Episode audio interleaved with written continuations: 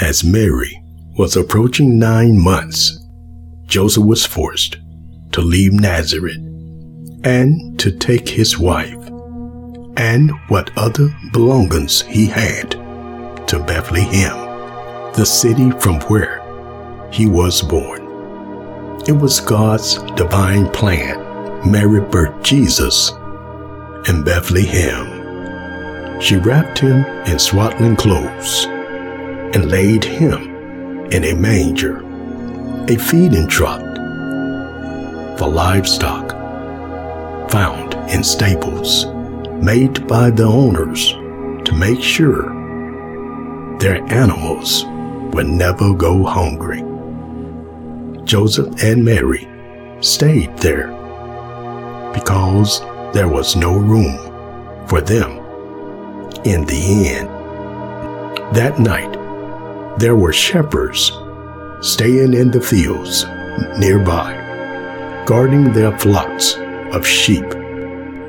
Suddenly, an angel of the Lord appeared among them, and the radiance of the Lord's glory surrounded them. Don't be afraid, he said. I bring you good news that will bring great joy to all people. The Savior, yes, the Messiah, the Lord, has been born today in Bethlehem, the city of David. And you will recognize him by this sign. You will find a baby wrapped snugly in stripes of cloth, lying in a manger. They hurried to the village and found Mary and Joseph, and there was the baby lying in the manger. After seeing him, the shepherds told everyone what had happened and what the angel had said to them about this child. Also, there were wise men followed the star they saw in the east that guided them to the baby, Jesus.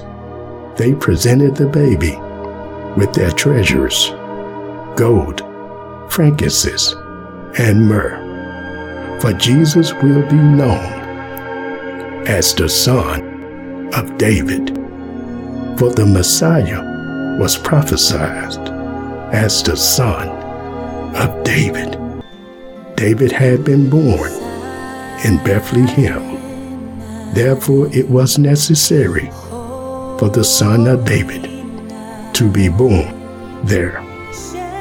The scripture foretold that the Messiah would be born in Bethlehem. Get ready.